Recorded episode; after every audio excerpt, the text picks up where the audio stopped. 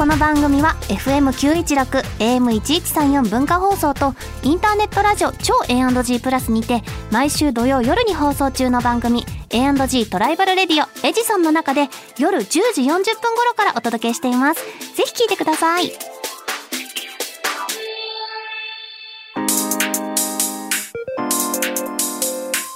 週刊秋田書店ラジオ編集部。こんばんは。週刊秋田書店ラジオ編集部。編集部員の赤崎千夏です。こんばんは。同じく編集部員の伊藤健人です。漫画が大好きな私たちが編集部員となって秋田書店の漫画作品の魅力をお伝えしていく番組。それが週刊秋田書店ラジオ編集部。は早速メールを紹介します。い。ラジオネーム魚の背びれさんからいただきました。伊藤さん赤崎さんこんばんは。こんばんは。先日紹介されていた気絶勇者と暗殺姫を読んだのですがゴアちゃん一人だけ勇者を狙う理由がぶっ飛んでて笑っちゃいましたが 私はゴアちゃんが一番好きでした。うん。今後ゴアちゃんがスキルなしの本物の愛を受け入れられたらいいなと思います。いやー。ねいいキャラしてるんだよね3人とも、ねみんなもう三者三様のヒロインというこれは結構意見が分かれる。これ割れますね。ゴアちゃんがいいっていう人もいればね。これは他の2人の方が。盛り上がりますね。その人の人間性とか趣味が浮き彫りになりますねこういうちょっと分かりやすいかもしれないねあそういうのが3好き人だと。なあゴアちゃんが好きなのに踏まれたいですか？なるほどね。はい。そんな感じで盛り上がっていただければと思いますよ。はい、はい。それでは始めていきましょう。週刊秋田書店ラジオ編集部。スタートこの番組は秋田書店の提供でお送りします。週刊秋田書店編集部会議。ここからはさまざまなテーマに沿って取り上げた漫画作品を編集部員の僕たちがあれこれ掘り下げていくコーナーです。今回のテーマはこちら。追放から始まるヒーリングスローライフ。です、うん。なんか癒されてる？最近癒しね。なんだろうな癒し。あるかな癒し。大丈夫？疲れてますか？美味しいもの食べたとかさ、あでもあの昨日収録日の昨日食べたうん、豆苗。豆苗？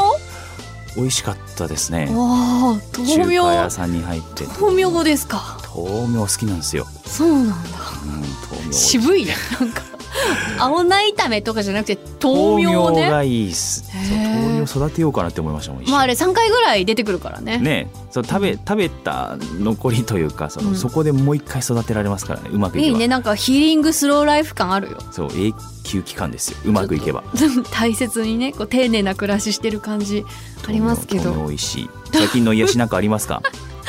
最近の癒しはなんだろう猫吸ったりするよね。出た。まあそれは定番だよね。猫を飼ってる人は猫を吸うという。猫を吸うんだよ。猫がねエネルギー源なんですよ。吸えるんだよ猫って。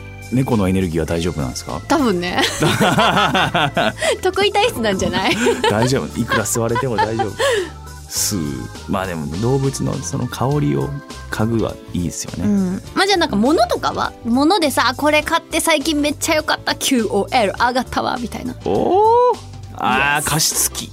加湿器。結構今暖かくなってきましたけれども、うん。この冬は加湿器大活躍しました。あーどのタイプ買ったの？もうねあの本当に炊飯器みたいなうん。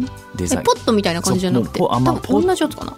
もう本当にもう蒸水蒸気を出すことに特化した、マジで水蒸気しか出てこないようなやつ。ポットじゃない？本当に見た目。見た目ポ本当にポット炊飯器というかポット。うん。そうそうそうそう。増産印のやつじゃなくて？あそれだ。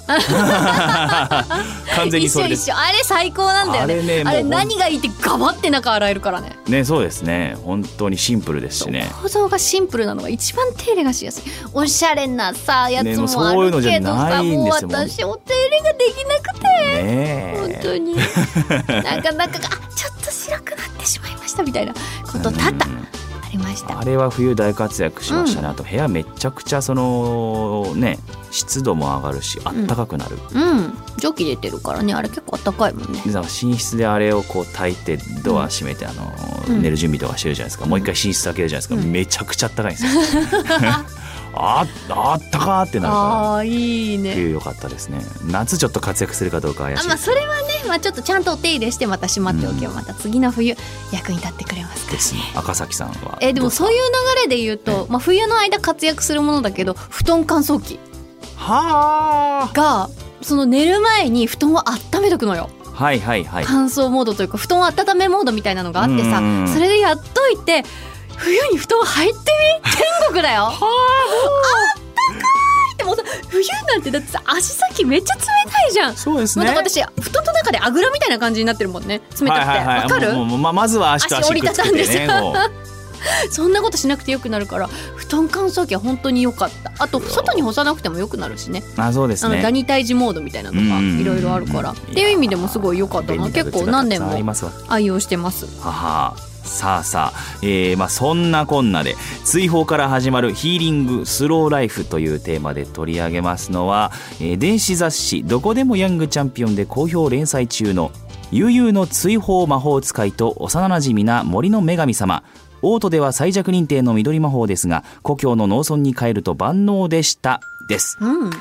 原作楓奈々先生漫画学院先生キャラクター原案村上雄一先生稀有な緑魔法の使い手ながらその実力を認められず名門王立ベデーレ魔法学院を無能として追放されてしまったリュウトは故郷のポルトス村で緑魔法を生かした農業で国を支えようと決意する。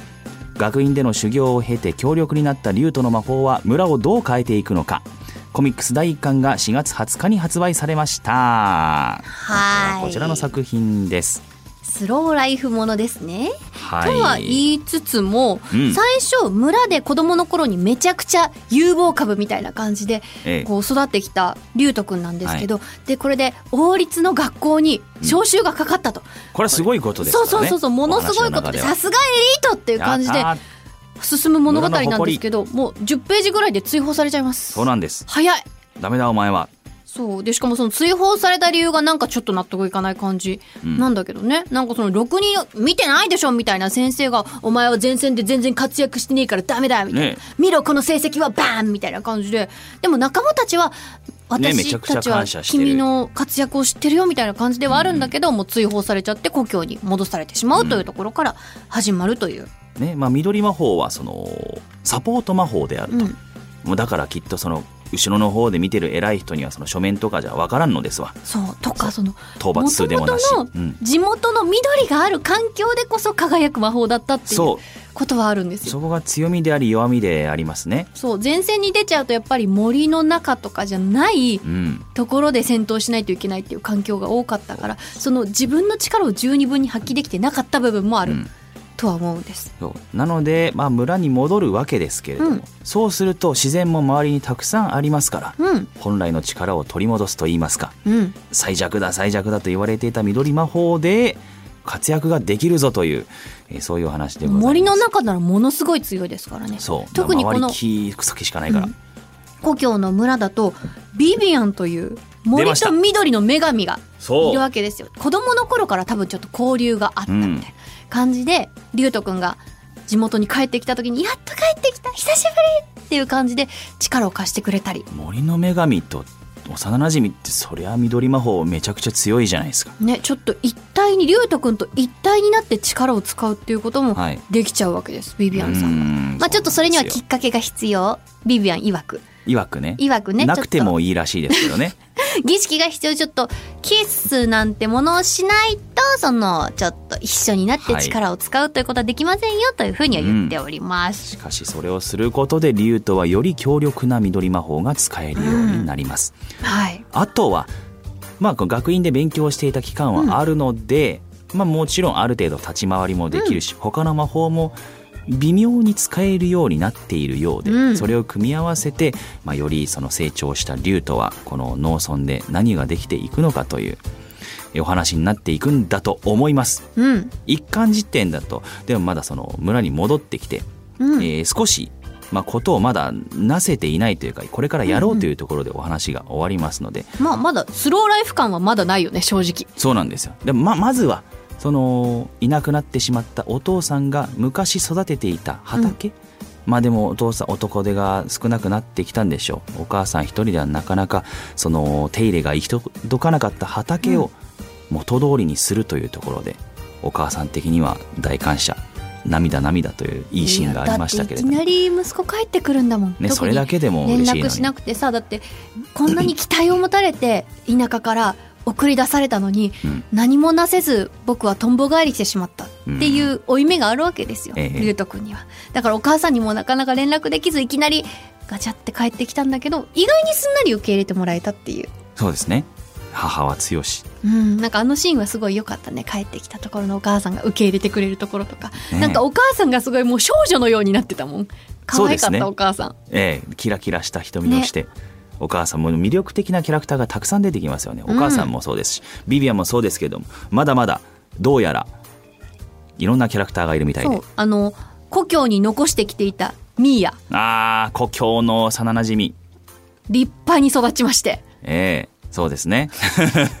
何がとは言いませんが、まあなんでこの子もきっとこれからねいろいろからお話に絡んでくるというこうん。とにはなるんですけどあのビビアンさっき森と緑の女神ええ、というふうにご紹介しましたけどビビアンを村に連れて帰るわけにはちょっといかないというか、うん。なんかいきなり帰ってきて女連れで帰ってきたらどういうことだっていう感じね。に なってしまいます女神様をので、引き連れてってそこまでバレても大変ですしね、うん、なのでビビアンはちょっと猫ちゃんに姿を変えてはい。竜斗と一緒に地元に帰っているというはい。ことになります。あとはフェリス、うん。竜との同級生だった貴族令嬢、うん。大戸川の知り合いですね、うん。100人に1人と言われる天才で竜との努力と実力を認めている。やっぱ同級生にはやっぱ人気があったようで、うん。みんな認めてますもんね。すごく努力はみんな認めていて、うん。帰る時にも結構みんないろいろ言ってくれたりっていう。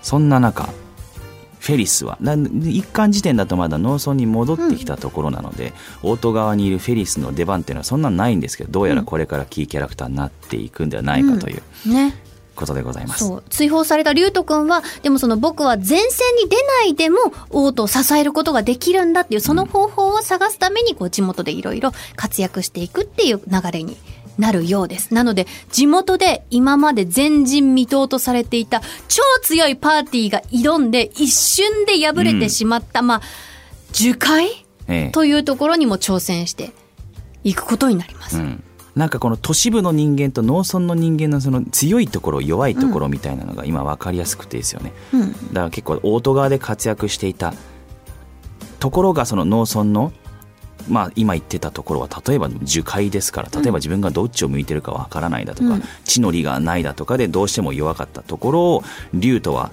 やっぱりその大地が身近にあるっていうところでストロングポイントであんまりだから全然怖がらずにズカズカ進めるとか、うんうんまあ逆に竜とだったらオートではちょっと力発揮できないしみたいなそういう差が結構面白いなって思いながら読んでました、緑魔法はそこが知れないですね。ねえ。いやーどこまでどこまでの強みにいけるんでしょうか 竜とはね、そして自分の生きる意味みたいなものをどうやって探していくんでしょうかっていうところにもご注目いただきたいなと思います。はいさて今回ご紹介した悠々の追放魔法使いと幼馴染な森の女神様。